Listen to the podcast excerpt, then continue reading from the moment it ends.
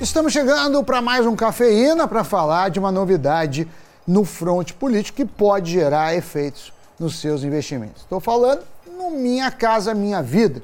Vocês sabem que tem fundos imobiliários expostos ao programa e que você, investidor, pode surfar com a alta no número de novas habitações?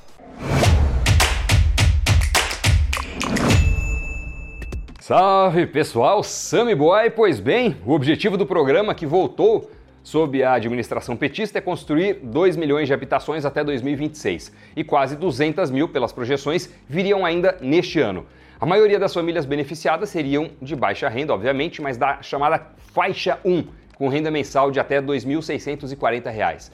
A principal novidade no programa foi o aumento dos subsídios, ou seja, da parte do financiamento que é paga pelo governo para ajudar as famílias a comprarem seu imóvel. No Minha Casa Minha Vida, esse subsídio fica entre 85% e 95% do valor do imóvel. Agora, o teto de ajuda do governo será de 170 mil reais para imóveis em cidades e 75 mil reais em áreas rurais, além de 40 mil reais para melhorias em unidades em área rural. Em uma conta bem rústica, 2 milhões de novas unidades até 2026 daria 500 mil famílias eh, atendidas por ano em média. É um crescimento grande na comparação com o total de atendidos do governo anterior. Para você ter uma ideia, Doni, existem 186 mil contratos ativos no Casa Verde Amarela, que agora voltou a se chamar Minha Casa Minha Vida. Com base nessas informações, bancos e casas de análises divulgaram relatórios sobre o assunto nos últimos dias.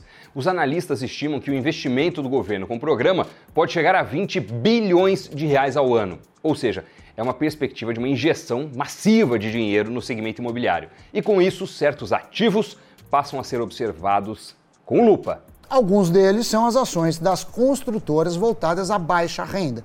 É o caso da Cure, ticker Curi 3 e da Direcional com o ticker DIRR3, que, segundo os analistas do Itaú BBA, atravessaram com boas margens brutas o período de crise após a pandemia de Covid-19. Agora, para além das ações das construtoras, o reforço no programa pode refletir em mais retornos para os fundos imobiliários, ou pelo menos para alguns deles. Como a gente já explicou no Cafeína, os FIIs são fundos que investem no setor imobiliário, muitas vezes financiando a cadeia de construção dos empreendimentos.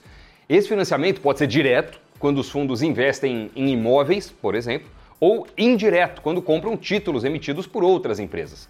Aqui vale abrir um, um parênteses: o setor é bastante mais variado do que pode parecer à primeira vista. Né? Há subsegmentos de FIIs para todo tipo de imóvel. Tem imóveis comerciais, galpões comerciais, lajes de shopping centers, agronegócio, por aí vai. Bem diversificado. E há os fundos que investem em CRIs, os certificados de recebíveis imobiliários. Eles são conhecidos no mercado como fundos de papel, em contraste aos de tijolo, que por sua vez investem em imóveis, sejam né, imóveis já construídos ou não. Cada um desses segmentos tem seus riscos e suas oportunidades. Por isso, os analistas atualizam as recomendações regularmente conforme os ventos da economia. Por exemplo, o BTG Pactual, na sua carteira de fundos imobiliários de abril, apontou o aumento de juros nos Estados Unidos e o arcabouço fiscal no Brasil como razões para dar algumas sugestões. A primeira foi diminuir a participação em fundos que investem em lajes corporativas. A segunda, aplicar no segmento de shopping centers. E a terceira foi comprar o fundo PVBI11, que, segundo o banco, pode ser beneficiado por uma retomada na demanda por escritórios na região da Avenida Faria Lima, em São Paulo. Para se ter uma ideia de como pode ser complexo montar e gerir uma carteira no setor, dá uma olhada nos segmentos de fundos imobiliários sugeridos pelo BTG em abril, aqui nesta tela. Aliás, quem segue o Invest News sabe que o setor vem passando por maus bocados. Os fundos que mais sofreram foram os de recebíveis. E isso aconteceu graças a episódios de inadimplência. Grandes varejistas não estão conseguindo pagar o aluguel. Pois é, foi assim com a Tok Stock, que atrasou o aluguel de fevereiro do Extrema Business Park 1. Com isso, as cotas do fundo VILG11, que investe em crise desse empreendimento, despencaram. Outro exemplo foram os atrasos da Gramado Park, uma empresa que emite CRIs que eram investidos por fundos famosos do segmento imobiliário. Aliás, esse CRI aí entrou em recuperação judicial. Com isso, alguns fundos como o Deva 11 da Devan e o Tord 11 da Tordesilhas tiveram quedas expressivas no início de 2023. Para os cotistas, a perspectiva, em português claro, é de menos distribuições de dividendos. Mesmo assim, a sensação geral entre analistas é de que os fundos de recebíveis vão se recuperar e sim são uma boa alternativa no longo prazo. O BTG, por exemplo, diz entender que, abre aspas, o momento é propício para alocação nesses fundos, uma vez que contam com boa pulverização de operações, estratégias e níveis de risco. Fecha aspas. Agora vamos voltar aos possíveis efeitos do novo Minha Casa Minha Vida sobre os fundos imobiliários. Não que o mercado não tenha suas ressalvas com as medidas anunciadas pelo governo federal, longe disso. Mas há dúvidas, por exemplo, se o novo teto vai ser suficiente para atrair as construtoras, também a preocupação com o impacto nas contas públicas, há temor com demoras em aprovações que gerem atrasos nos pagamentos às empresas, como aconteceu em 2015 e 2016. Então, são pontos a ponderar nessa história toda aí. Mas, mesmo com essas interrogações, o potencial positivo parece superar o risco na maior parte das análises. O principal motivo é que, segundo os especialistas, as unidades no programa podem ter uma margem de rentabilidade de até 25% é um patamar mais alto que o usual nesse mercado. É, os observadores dizem ainda que o programa fica mais atraente para as construtoras, para os fundos e para os investidores quando se leva em conta subsídios que estados e municípios podem dar às empresas, como já aconteceu no passado. E tem mais, como o Bradesco BBA apontou, riscos e custos comerciais, como estoque, marketing, vendas e comissões, são eliminados no Minha Casa Minha Vida, porque as unidades já estão vendidas. Por outro lado, há alguns fatores que sugerem cautela, principalmente a fatia muito pequena de fundos com exposição à baixa renda, o que tende a limitar o impacto geral das novidades. Para vocês terem ideia, considerando os fundos imobiliários com maior liquidez na bolsa, menos de 10 têm operações que financiam empresas do Minha Casa Minha Vida e quase todos são fundos de papel. É o caso do VGIR11 da gestora Valora, do VRTA11 da Virta, do MFII11 da Mérito e do IRDM11 da Iridium. Eu não sei se você já investe em algum deles, mas analisando o ano até o primeiro pregão de maio, as cotas deles tinham quedas entre 3 e 12%.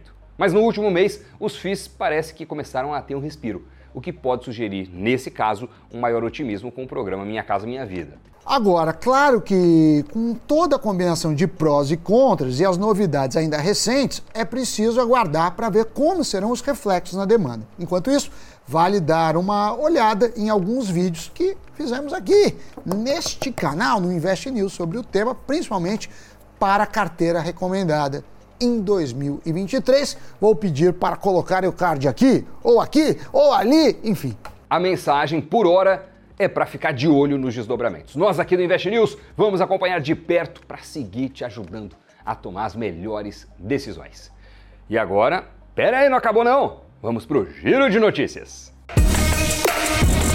A Petrobras estuda investir em projetos de transição energética em parceria com outras empresas no exterior. A intenção faz parte da estratégia adotada pela nova gestão da companhia, que busca reduzir sua exposição ao setor de petróleo e gás. A petroleira informou que já iniciou conversas com empresas no exterior, mas que ainda não há nada definido. O Ministério Público do Rio de Janeiro entrou com uma ação pedindo a suspensão da decisão da Justiça que autorizou a recuperação judicial da Light. O MP questiona o fato da recuperação judicial da holding Light prever extensão de benefícios à distribuidora e à geradora de energia do grupo. Pela lei, concessionárias de serviços públicos de energia não podem recorrer aos regimes de recuperação judicial ou extrajudicial. O ministro da Fazenda, Fernando Haddad, estima que o Brasil deve crescer pelo menos 2% este ano. Haddad considera pouco, ponderando que o país tem potencial para um desempenho acima da média mundial. O ministro disse que a economia brasileira precisa de um impulso de crédito para crescer. Muito bem, notícias giradas. Muito obrigado a você que acompanhou o Cafeína até o finalzinho. Espero que tenha curtido esse programa. Se gostou, deixa aí seu like, se inscreve também no nosso canal Invest News, super importante para nós. Em meu nome, em nome do Sammy Boy e de toda a equipe. Valeu mesmo, pessoal. Sammy, obrigado mais uma vez e a você que nos acompanhou. Aquele abraço, bons investimentos e até o próximo programa. Tchau. Valeu. Tchau, tchau.